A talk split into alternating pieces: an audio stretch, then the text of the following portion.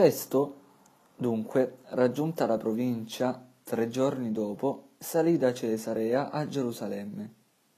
I capi dei sacerdoti e i notabili dei giudei si presentarono a lui per accusare Paolo e lo pregavano, chiedendolo come un favore in odio a Paolo che lo facesse venire a Gerusalemme. E intanto preparavano un agguato per ucciderlo lungo il percorso. Festo rispose che Paolo stava sotto custodia a Cesarea e che egli stesso sarebbe partito di lì a poco. Quelli dunque tra voi disse che hanno autorità scendano con me e, se vi è qualche colpa in quell'uomo, lo accusino. Dopo essersi trattenuto fra loro non più di otto o dieci giorni, scese a Cesarea e il giorno seguente, sedendo in tribunale, ordinò che gli si conducesse Paolo. Appena egli giunse, lo attorniarono i giudei scesi da Gerusalemme, portando molte gravi accuse, senza però riuscire a provarle. Paolo disse a propria difesa, non ho commesso colpa alcuna, né contro la legge dei giudei, né contro il Tempio, né contro Cesare. Ma Festo, volendo fare un favore ai giudei, si rivolse a Paolo e disse, Vuoi salire a Gerusalemme per essere giudicato là di queste cose davanti a me? Paolo rispose, mi trovo davanti al tribunale di Cesare, qui mi si deve giudicare. Ai giudei non ho fatto alcun torto, come anche tu sai perfettamente. Se dunque sono in colpa e ho commesso qualche cosa che meriti la morte, non rifiuto di morire. Ma se nelle accuse di costoro non c'è nulla di vero, nessuno ha il potere di consegnarmi a loro. Io mi appello a Cesare. Allora Festo, dopo aver discusso con il consiglio, rispose ti sei appellato a Cesare, a Cesare andrai. Erano trascorsi alcuni giorni quando arrivarono a Cesarea il re Agrippa e Berenice e vennero a salutare Festo.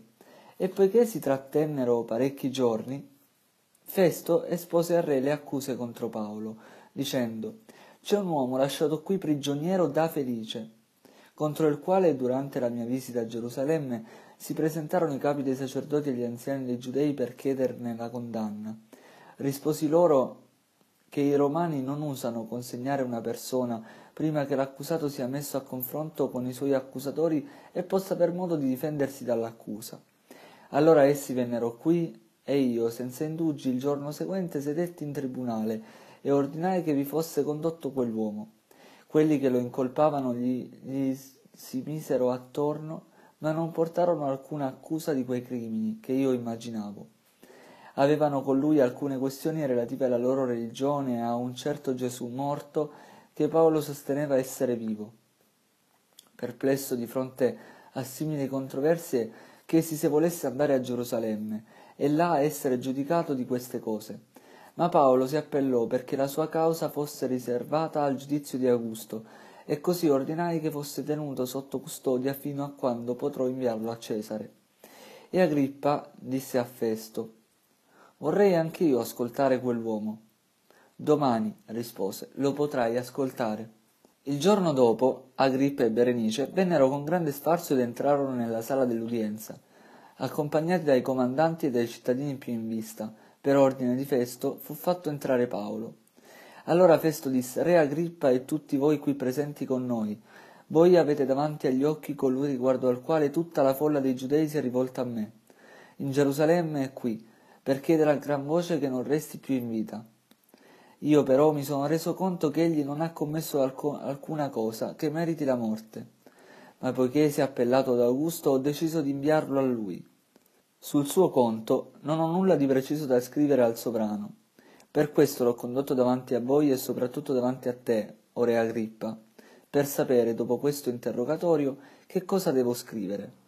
Mi sembra assurdo infatti mandare un prigioniero senza indicare le accuse che si muovono contro di lui.